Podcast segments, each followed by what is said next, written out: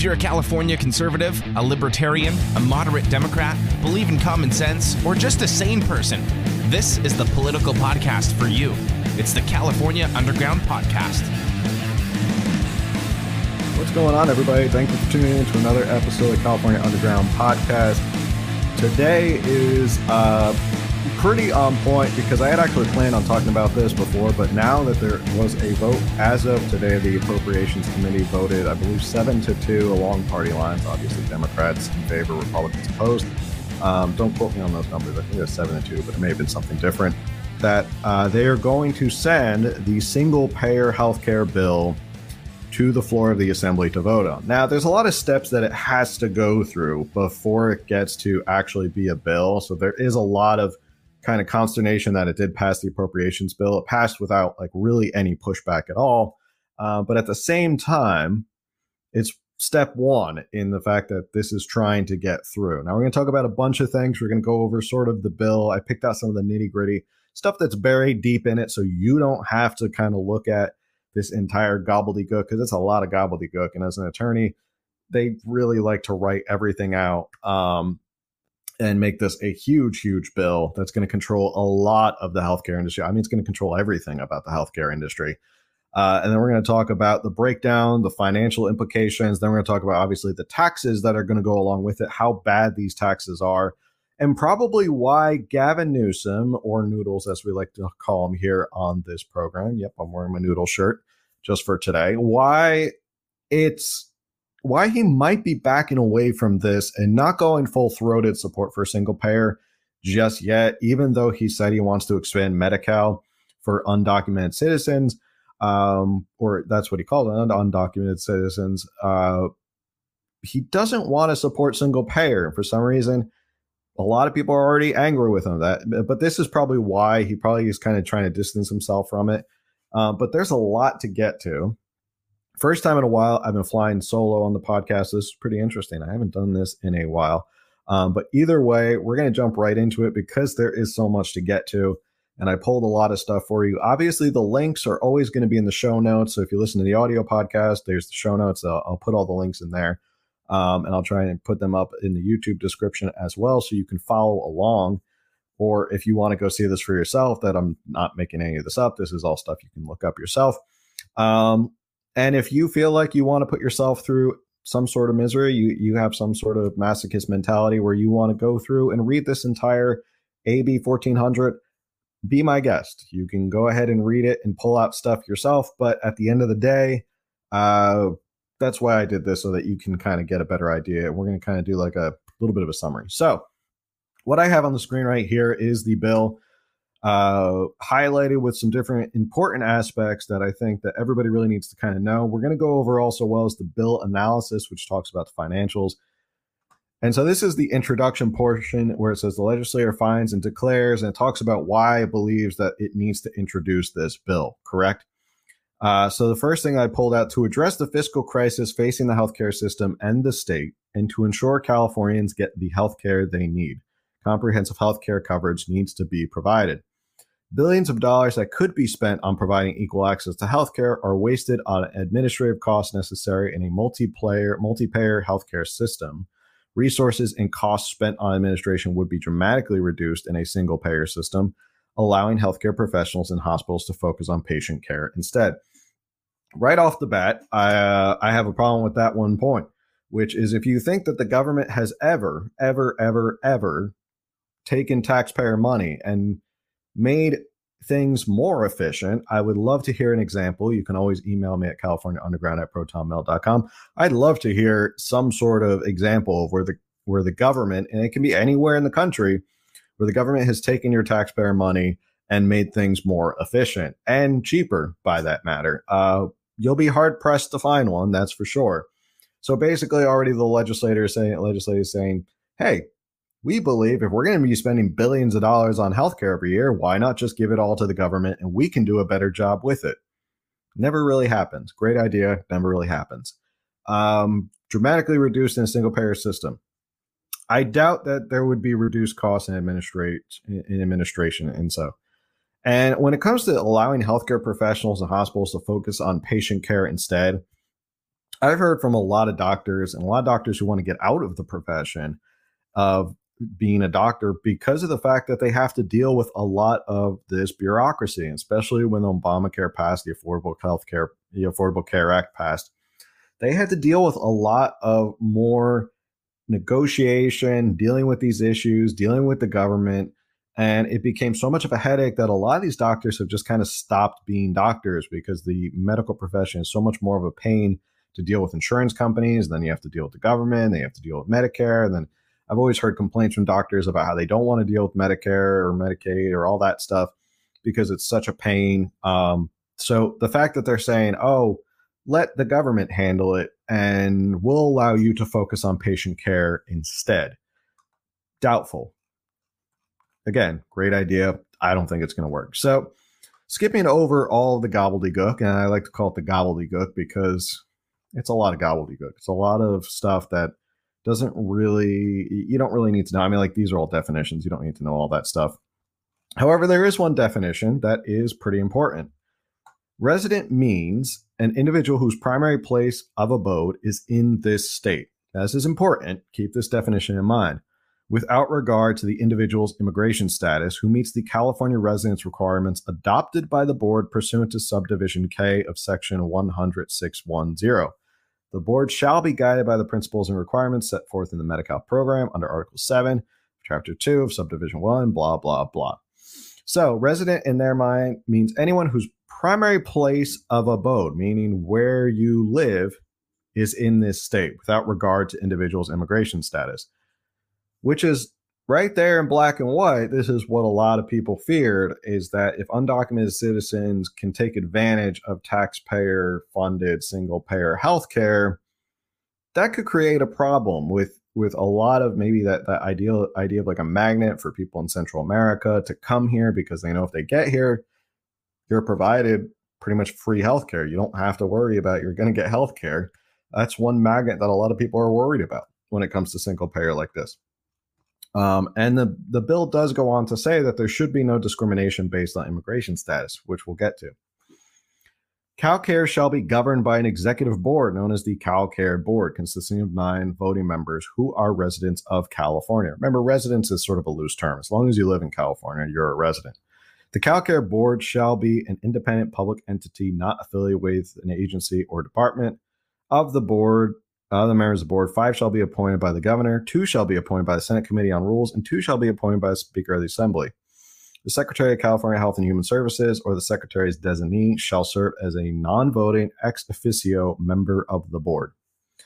Uh, appointments by the governor shall be confirmation, shall be subject to confirmation by Senate, which, you know, when you have a supermajority in the Senate and you have a Democrat governor, basically anybody can get in. Don't worry. Any lackey, or any sort of uh, crony uh, lobbyist can definitely get in when the Democrats have control of the Senate and the governor.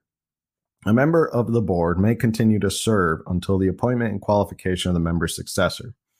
Vacancies shall be filled by appointment for the unexpired term. The board shall elect the chairperson on annual basis. Now, this is this is where I want to point out something interesting um, because follow the money. Always follow the money. Appointments to the board shall be made as follows two healthcare professionals who practice medicine, one registered nurse, sounds good so far, one public health professional, good, one mental health professional, sure, one member with an institutional provider background, also good, one representative of a not for profit organization that advocates for individuals who use healthcare in California, and then one representative of a labor organization. Yeah. One representative of a labor organization. Now it's it's like that old song you saw on Sesame Street, like one of these things is not like the other. A labor organization. Why why would you need someone from a labor organization? I guess to maybe try uh, and advocate on behalf of employees, but everyone here has some sort of background in healthcare, and then all of a sudden you throw in one representative of a labor organization. Now, we know from Lorena Gonzalez, members like her, that the unions in California have a very, very strong grip on politicians, especially Democratic politicians, because the cycle is continuous, whereby they give jobs or they give a lot of handouts and contracts to a lot of labor unions. The labor unions then raise dues, and then they take those dues and then they turn around and donate them to Democratic politicians. And the cycle never ends. So, why would you think a representative of a labor organization would have to be on a board regarding healthcare? Probably because when you're talking about spending billions and billions and billions of dollars, hundreds of billions of dollars, uh, the labor unions are not going to sit idly by and not get some sort of slice of the pie. In terms of the old Godfather movie, uh, I need to wet my beak a little bit. So keep going down, keep going down, keep going down. More gobbledygook. Uh, this was the advisory board, and now it's two representatives of organized labor, and at least one representing registered nurses. Okay, so at least that's a little bit more connected to healthcare. But again, now labor gets two seats at the board. Keep going down. We'll keep going down. Sorry, this is a lot to get through. So um, a lot of this is just kind of going on and going on. A lot of stuff that's not really like if you want to dive into this, be my guest. I, I read through it and um, I was able to peruse it pretty well, and it doesn't nothing really stood out to me. It's a lot of kind of administrative stuff. All right, so we get to eligibility and enrollment. Now, remember that definition every resident, and a resident of California is what? Somebody who has their principal place of abode or principal abode here in California, regardless of immigration status. Meaning, as long as you live in California, as long as your primary address and where you live is here in California, you qualify for this single payer healthcare system. So, eligibility first, right off the bat, every resident, so that's everybody, everybody who lives in California of the state shall be eligible and entitled to roll as a member of CalCare. That's their fancy name, CalCare. It's going to be called CalCare. Um, another interesting point is that a college, university, or other institution of higher education in the state may purchase coverage under CalCare for a student or student's dependent who is not a resident of the state. Again, it's not a big deal. I mean, there, but there's a lot of students who come in from out of state who now all of a sudden are going to be getting free health care for just being here in California. And they may not even stay in California. They may go to school in California, then they leave. And as we know, students don't really contribute a lot in taxes. If anything, they usually are the ones getting the refunds every year uh, because they don't make enough money. So they'll be taking free healthcare from the system, but at the end of the day, they won't be giving money back into the system as they should be, um, even if they're not technically a resident of the state. So you could be at, from out of state, and someone who's a dependent on that student can get free healthcare under this single payer healthcare. Uh, so again, you don't. Uh, that's another loophole. If you want to get healthcare, you can just come to California. Now, I don't know if that's really going to make a big difference because you can stay on your parents' health and health insurance until you're 26 under Obamacare. But again, if you're a student and regardless of whether or not you are a resident, you will get eligibility for free healthcare under the single payer system. Uh, all residents of the state, no matter what their sex, race, color, religion, ancestry, national origin, disability, age, previous or existing mental condition, genetic information, marital status, familial status, military or veteran status, sexual orientation, gender, gender identity, or expression, pregnancy, pregnancy related medical condition, including termination of pregnancy, citizenship, primary language, or immigration status, are entitled to full and equal accommodations, advantages, facilities, privileges, or services in all healthcare providers participating in CalCare. Basically, they're not going to discriminate based on anything, which is fine. Sure. I mean, we shouldn't be discriminating based on anything, but uh, this does. That's the bigger issue is how much this is going to cost when people who come here who are not citizens or whether they're not residents, whether they're students or they just came here, they'll still have the opportunity to get access to this. Uh, then it talks about all the additional healthcare items and services. Um, I mean, it's all your basic stuff. I was trying to see if there was anything they tried to squeeze in here. They basically covered the gamut on all of this. Um, again, a lot of these bills, because they have to go so in depth, they they list as much as possible, and then they always add like this savings clause where they can say, "Oh, well, anything else the board determines." at the end of the day. So that does give a lot of discretion to this board that they can start to add stuff to this after the fact. Uh, a healthcare provider shall enter into a participation agreement with the board to qualify as a participating provider under CalCare. A participation agreement between the board and a healthcare provider shall include provisions for at least the following as applicable to each provider. Healthcare items and services to members shall be furnished by the provider without discrimination as required by Section 10621. This paragraph does not require the provision of a type of class or class of healthcare items or services that are outside the scope of the provider's normal practice. Charge shall not be made to a member for a covered healthcare item or service other than for payment authorized by this title. The provider shall follow the policies, uh, blah, blah, blah. Keep going, keep going. Wading through the gobbledygook here. So, and I'm not lying to you. I went through this whole thing, I perused this entire thing, and I pulled out some of the most important stuff that you need to see. All right. Uh, okay, this is talking about payment. Not really that interesting. I thought it'd be a little bit more interesting.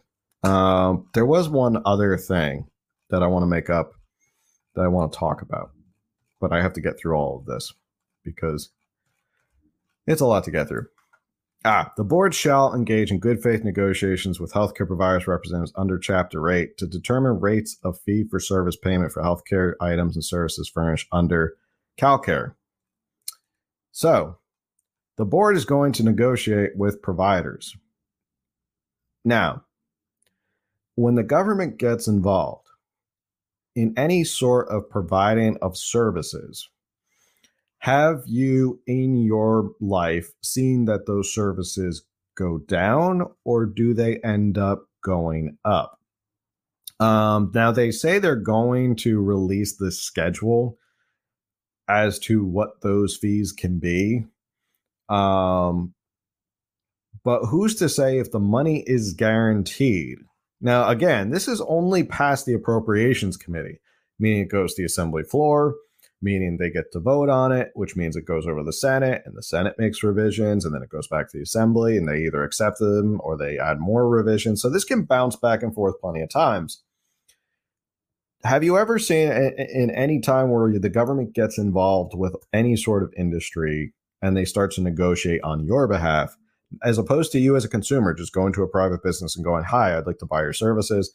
Uh, how much is it? Okay, I'm competing for this consumer. Therefore, uh, I'm going to charge a pretty reasonable rate and I'm going to charge uh, some sort of competitive rate because I'm, I believe I'm better. But when you get the government involved and the government pays and foots the bill for everything, do you believe it goes up or it goes down? In my lifetime, I've only seen government get involved and things go up. Um, so they are going to try and do these good negotiations. I doubt that these ne- negotiations will, uh, you know, and, and, a lot of times healthcare providers, they may release a schedule. I'll keep this in mind. This is another problem. They may release a schedule where they say this is what we believe fees and costs are going to be. And this is what you're going to have to agree to if you want to be a part of this program. Private entities or providers, such as a Kaiser or Sharp or something like that, may push back and say, well, no, that's not how much it costs. And you're really kind of cutting us off at the knees here. And then they kind of go back and forth. So they may undercut them or they may overcharge them. And in reality, it's that third party mentality where if there's a third party negotiating for your healthcare on your behalf, you don't get to be in those negotiations. You don't get to say, well, I only want this amount of healthcare. Or I don't need that much health, or maybe I have a pre existing condition, so I need to get more you don't get to negotiate that with your insurance company or your provider. Instead, you're letting the government do it for you, which you're you're over here. You're not even really a thought because you're not a party to this negotiation. Instead, it's the government that is sitting on hundreds of billions of dollars and these providers who want access to those hundreds of billions of dollars. And inevitably, I feel like either greed or, or malfeasance always comes into play and it never ends well. Um, let's see. Keep going. Keep going. Wading through the gobbledygook. That's going to be the. That should be the name of this this episode. Is wading through the gobbledygook, because that's what this is right now. Uh, the CalCare Trust Fund, we're going to come back to what this CalCare Trust Fund is and how they're going to fund it, is hereby created in the state treasury for the purposes of this title to be administered by the CalCare Board. Notwithstanding Section 13340, all monies in the fund shall be continuously appropriated without regard to fiscal year for the purposes of this title.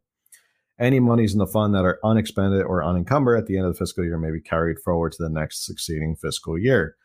The way I read this is that every year you have to spend the money. Um, meaning you have to find something to spend it on. You don't get to you, you don't you should be appropriating it to something. Now, somehow I don't know how if you're supposed to appropriate it all the time. If you have any unexpended money or you don't have any spent money, you can carry it over to the next year. That means that you still have to spend all the money next year, but if you have any left over, you get to carry it over to the next year.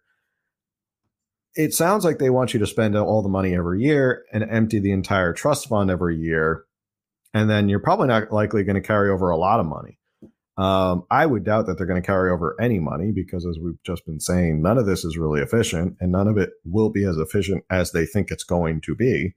And even though they released this this number of what the annual budget or annual number is going to be, I don't think it's going to be anywhere close to that. It'll probably be a lot more than that. They probably did some fancy tap dancing with the numbers to make it look better than it is. Uh, a lot of people are saying, "Oh, well, it looks like we're actually we'd be spending less on healthcare if we all went to single payer." Sure, there's probably some fancy accounting done there to make it look better. But um, in terms of this specific section, it sounds like they have to spend all the money every year. And that means that there's never going to be a surplus or there's never going to be amount of money that they can roll over every year and go, well, we have an extra amount of money. We're not going to, maybe we, we lower taxes for a year because we have so much money left over. they, they got to spend the money. Remember, follow the money. There's going to be a lot of people who are going to have their hands in this honeypot. Uh, there's going to be a lot of pigs at the trough when it comes to this healthcare single payer plan. All right, so that's the, the the text of the bill. I did want to go over what is called a bill analysis. So this is usually what they release. Um, the legislative and, and analyst office will kind of release this two or three page summary so you don't have to go through 10 or 15 pages of the gobbledygook.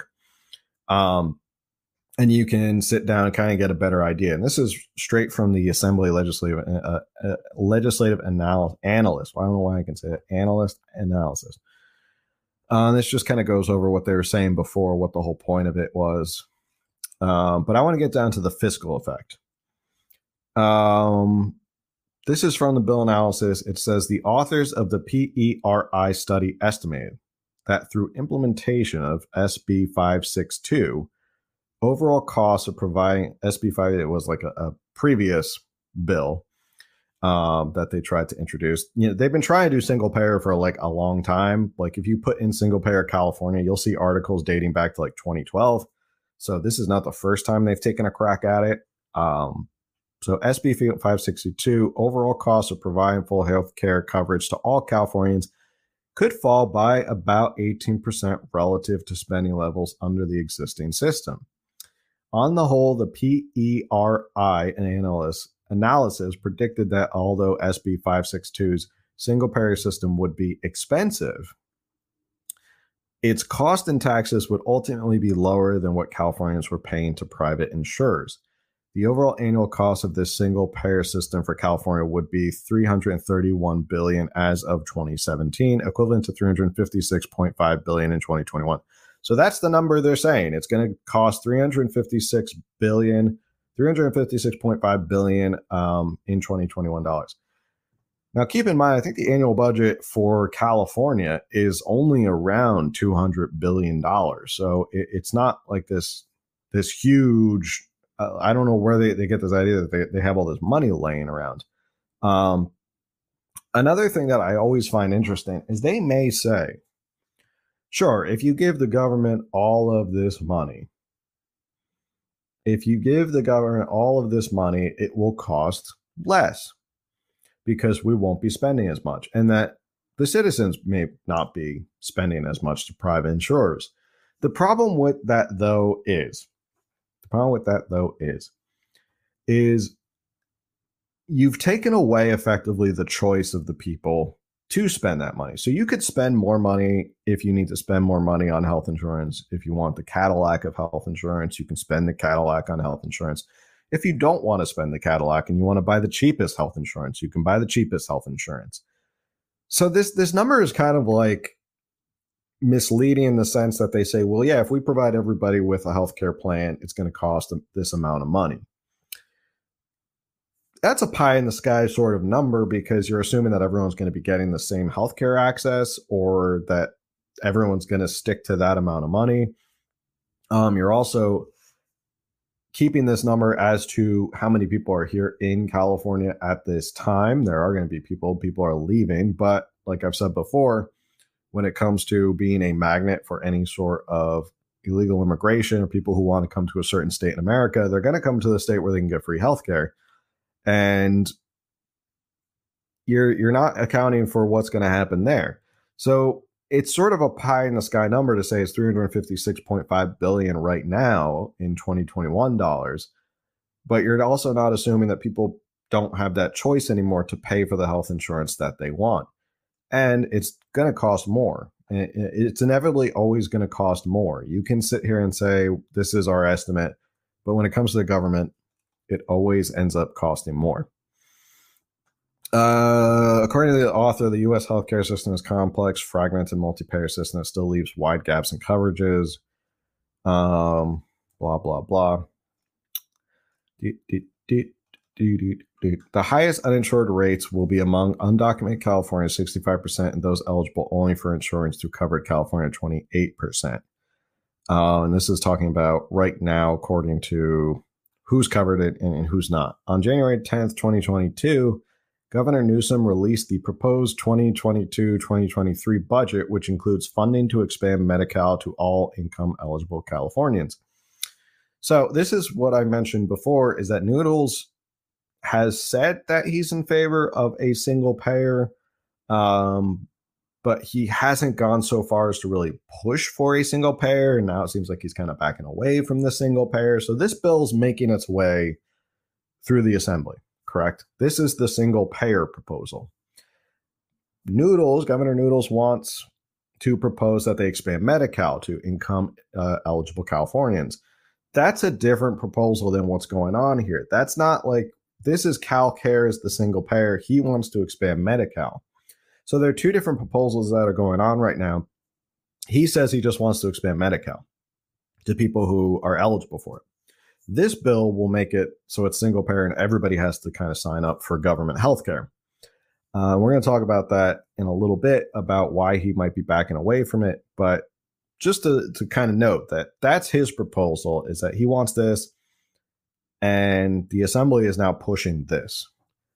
Uh, ACA, this is the related constitutional amendment. Now, constitutional amendments do have to be voted on by the people. So when you you uh, propose a constitutional amendment, especially like this, it has to be approved by the people. And we'll look at the text of that where it says it does have to propose to the people.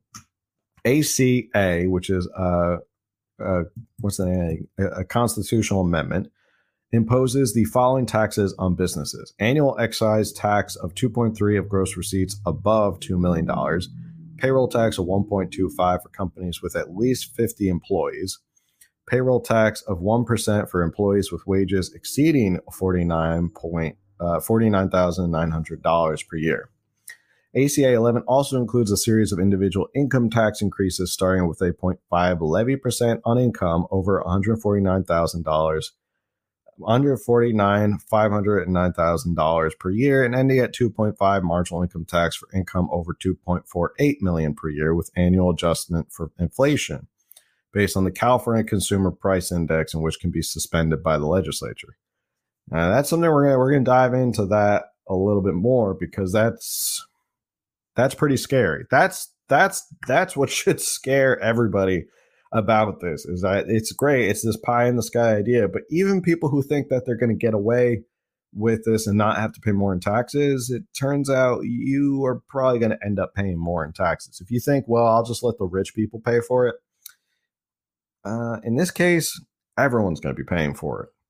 Not, and that's the other thing I, I'm trying to wrap my head around right now is if this is so much more affordable and taxpayers are saving more money, why the need to impose all these taxes? I guess to initially fund it, but it, you know, why raise all these taxes every year to make it more expensive for people to live? Uh, ACA also authorizes the legislature upon economic analysis determining insufficient amounts to fund CalCare to increase any or all of these tax rates as specified. ACA 11 is pending referral in the Assembly Rules Committee. That's also very scary. Let me take a drink here real quick. Um, what the bill would do, what ACA would do, is it would allow for them to raise taxes to just to, for this, just to fund this, without any sort of going back to the people anymore. It would just be a super, super, super a simple majority, meaning it could be fifty-one percent of the legislature. It doesn't have to be a super majority anymore. Let's see, finish this up. Um, all right, let's go to the next thing, which is I want to go back and add to stream. Oop, what am I doing here? I've never done this really before, so here we go. Share screen. I want to share this next screen. Um, have to do this. Doing this on the fly. There we go. All right. This is the next thing I want to talk about, which is the actual money behind it. Um, this is ACA. So, Assembly Constitutional Amendment, a resolution to propose to the people of the state of California amendment to the Constitution of the state. This is to fund the CalCare Trust Fund, meaning before they can even get CalCare off the ground, it has to be linked to this because without the funding, it, it it's not going to really do anything. You can pass anything, but if it's not funded, you can't do anything with the program. And it's this is a lot shorter than the actual bill. And this talks about, and we'll talk more about the taxes. This is the this is really the breakdown. Um, and and there's a good article we're going to talk about that really breaks it down in specific language as to what is going on here. Um, let's see. Notwithstanding the law, supremacies, that's not what I was looking for. Uh, notwithstanding Section 3 of Article 13A, or any provision of the Constitution, upon economic analysis determining insufficient amounts in the CalCare Trust Fund, established pursuant to Section 2 for the funding of comprehensive universal single payer healthcare coverage, a healthcare cost control system, and necessary reserves a statute may be passed to increase any or all of the tax rates imposed pursuant to this section by an act approved by a majority vote of the entire membership of each of the two houses. Approved by a majority vote, not a supermajority, not two thirds.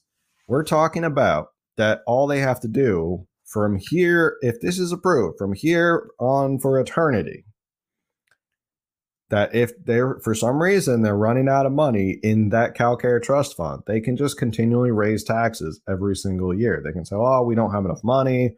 We need to raise taxes. We need to raise taxes here." So from here on eternity, they they've given themselves the ability to raise taxes for this plan on a simple majority, not a super majority. So we, you know, how I've always talked about the first step to kind of turning around California is we have to get rid of the Democratic supermajority in our legislature. Now, that wouldn't be enough under this plan, even if we got rid of the Democratic supermajority, which would make it harder for them to get these supermajority uh, items passed and these tax issues passed. This means it's just a simple majority. I mean, they can just 51 people or, or 51% of the people can just vote and say we need to raise the taxes. That's the scariest thing. Now, I'm going to go back to um, this other page because do, do, do, I want to switch this out again. We're going to go back to uh, this article that I have pulled out for you from the Tax Foundation, who did a really good breakdown of what is going on here. And I think that's important for us to to kind of read and go over. Um, here we go.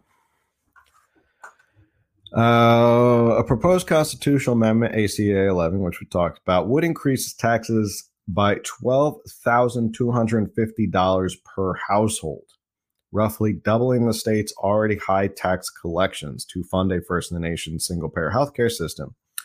The top marginal rate on wage income runs soar to 18.05% nationally, and the median top marginal rate is 5.3%.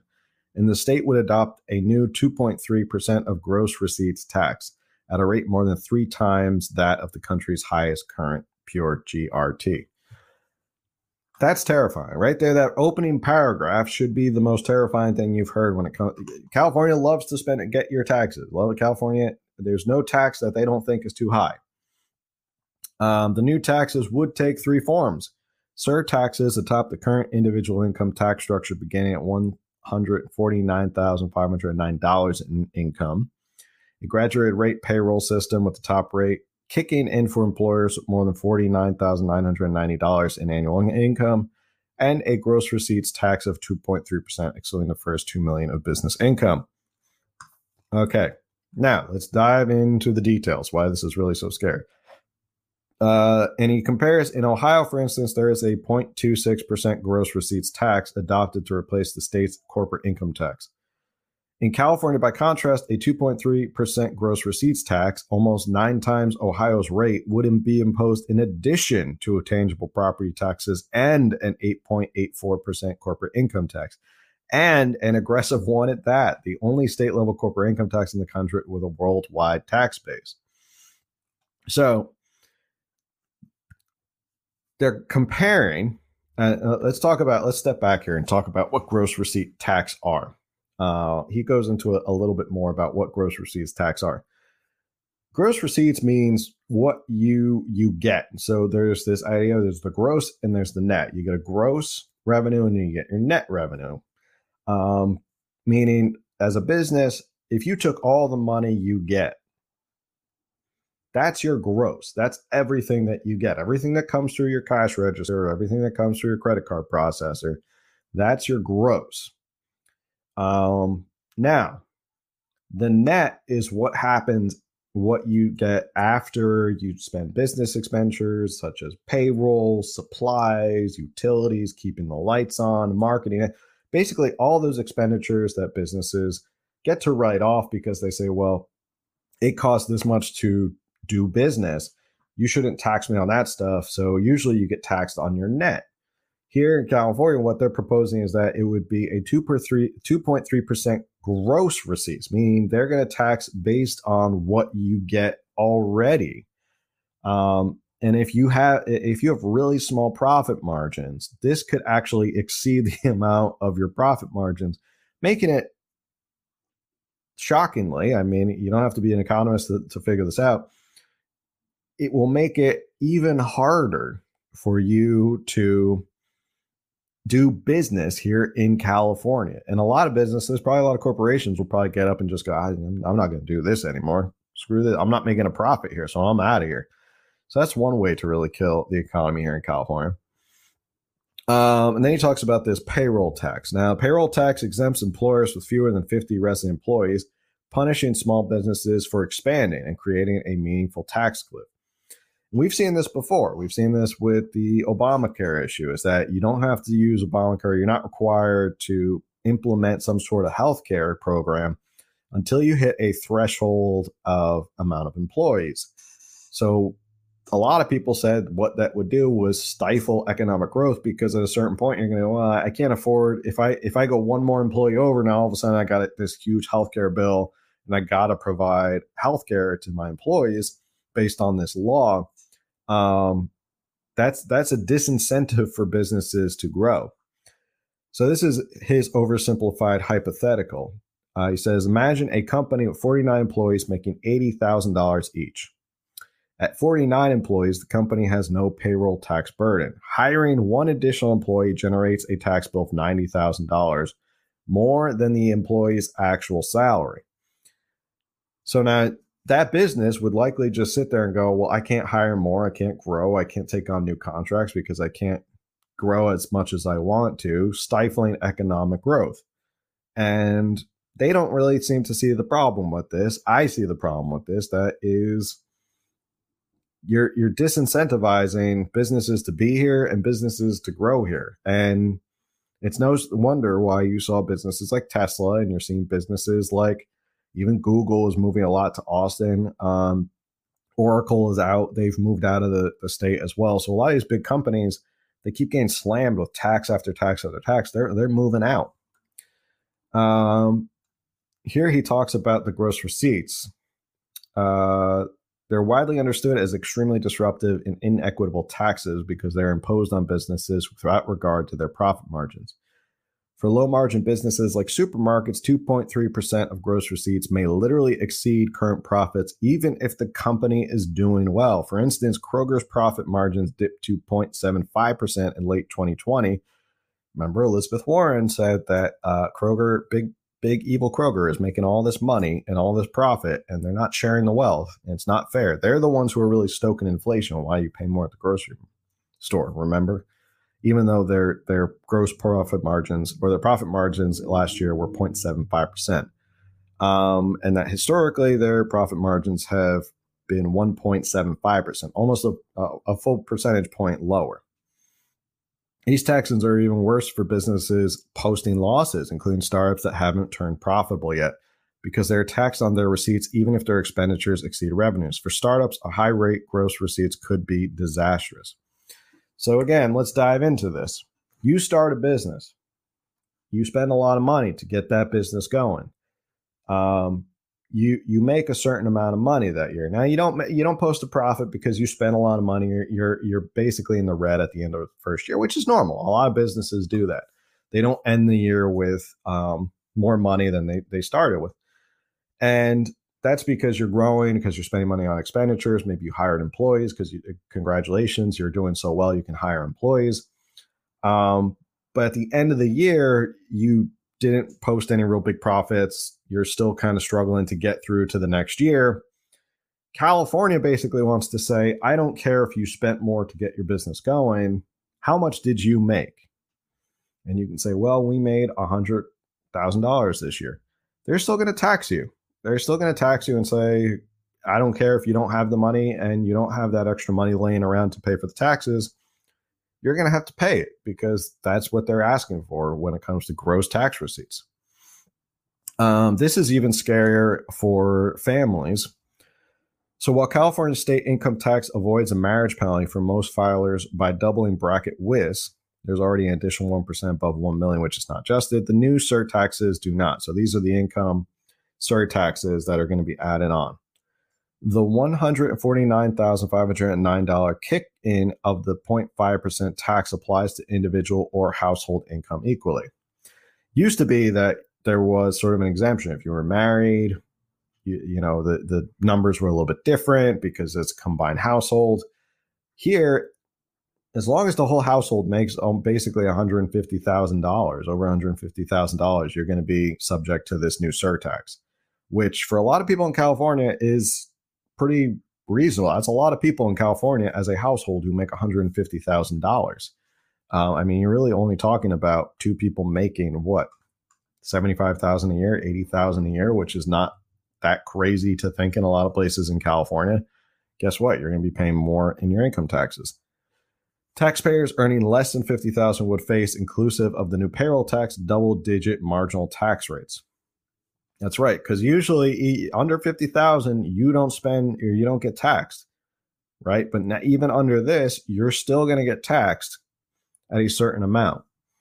Uh, then he talks about this bracket kick in if you're single. Um, so even under all the way down to like nine thousand, you're going to get taxed at three point two five percent of your income. So these are all the different taxes. You you can look this up. I'm going to post the links to it. Um, and we talked about this as well. uh, that a simple majority could basically just continue to raise all these taxes whenever they need to. And uh, that's basically it for the article. So, and the last thing I want to get to, and then if you have any questions or anybody wants to bring up something in the chat, we can certainly do that. But I want to go back to this right over here.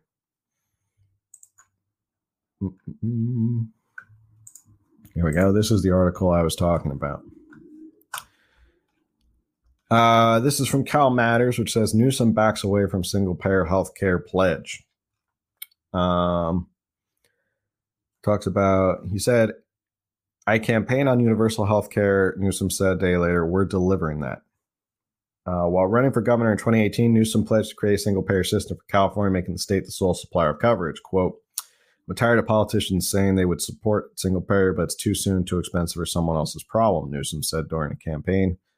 Uh, and that pledge won the support of single payer advocates. Um, nurses trust Newsom. However, once elected, Newsom did virtually nothing to implement the promise. Instead, as the state finances allowed, he extended Medi-Cal coverage incrementally to undocumented immigrants and others lacking private or public coverage.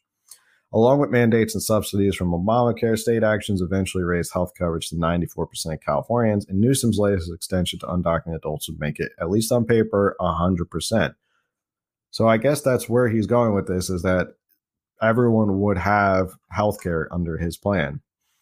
Uh, Newsom gets a bit testy when reporters ask him about his 2018 pledge. As he was introducing his budget this month, the state assembly was beginning to move with a single payer, which we've just gone into uh, excruciating detail.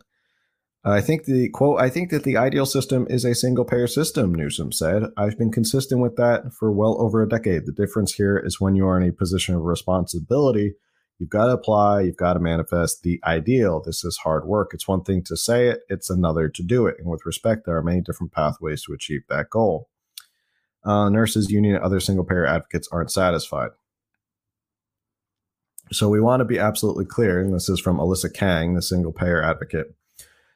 This is a flip flop from a governor who said, I'm tired of politicians saying they support single payer, but it's too soon, too expensive for someone else's problem. This is absolutely unacceptable, and he cannot be allowed to have it both ways.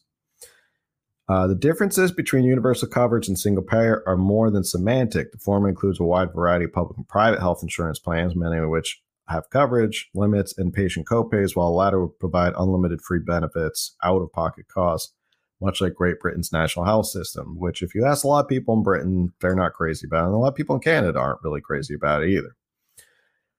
Uh, with massive opposition from employers, much of the medical industry, chances for complete approval of the package are iffy at best, and it doesn't appear that Newsom will lift a finger to help it. He's clearly content to settle for universal health care or universal coverage. So, why, uh, you know, in 2022, why is that important to understand why Noodles is backing away from the single payer and he doesn't want to have anything to do with it? Because I think he doesn't want to see the the tax raises. Um, he doesn't want to see. He doesn't want to be linked. I mean, we just talked about those tax hikes, and those are pretty substantial. And I don't think he wants to be linked to that. I don't think after a pandemic, people getting back on their feet, I don't think he wants to be kind of tied at the hip to a lot of those tax increases. Um, I don't think he wants to.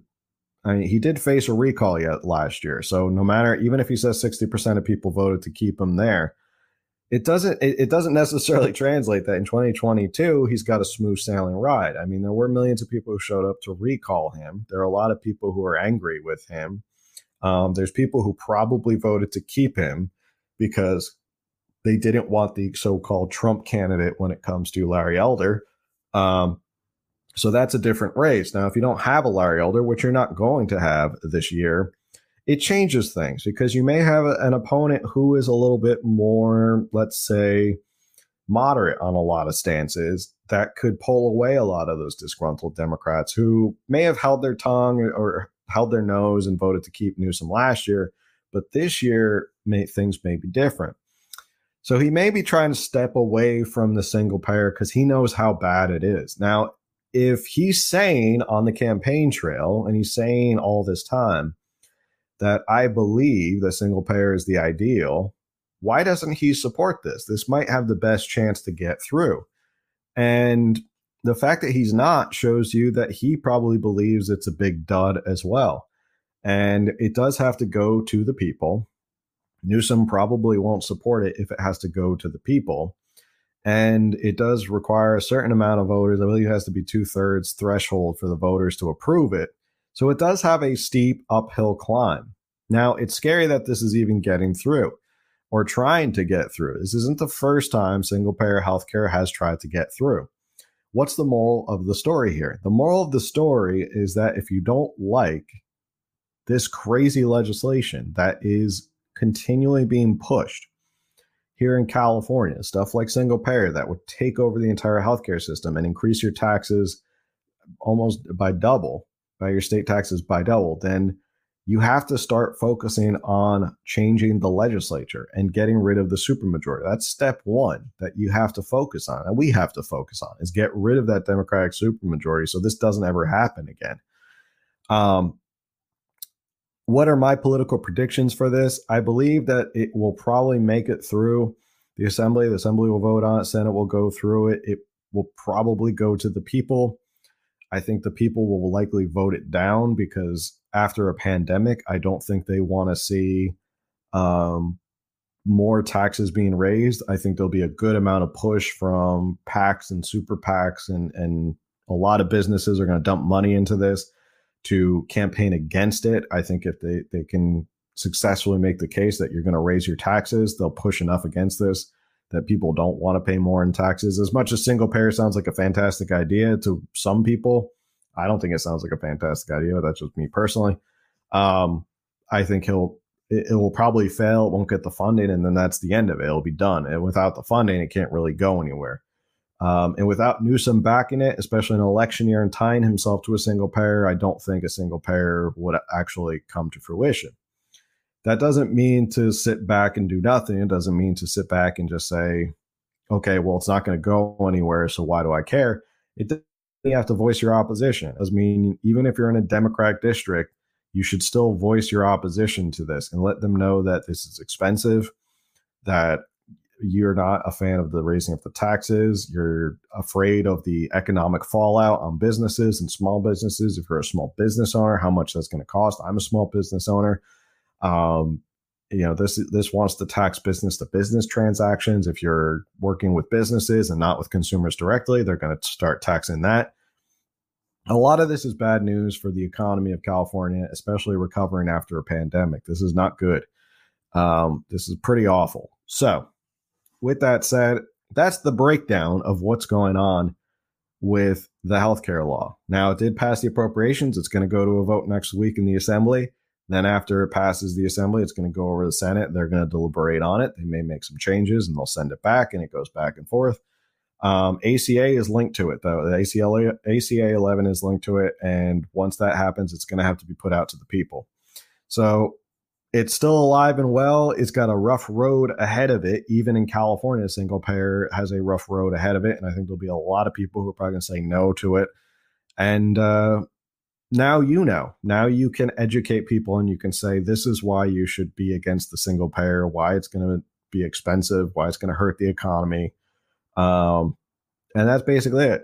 Because the most important thing is that you want to be uh, educated about this stuff. So, with that said, thank you for tuning in. As always, uh, every Wednesday live on Instagram. We do Coffee and California Politics. We do the podcast usually live on Thursdays at 8 p.m. Today, this week was a little bit of a uh, abnormality uh, or ab- abnormality.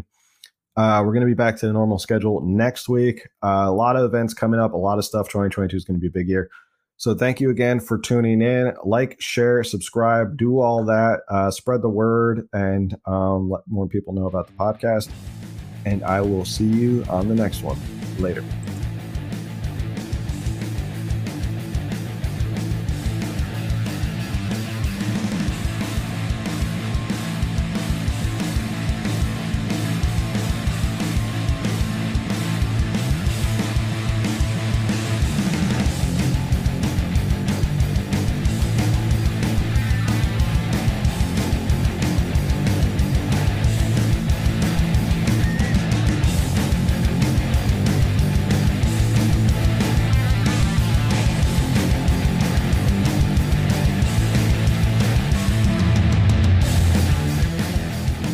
For listening to another episode of California Underground. If you like what you heard, remember to subscribe, like, and review it, and follow California Underground on social media for updates as to when new episodes are available.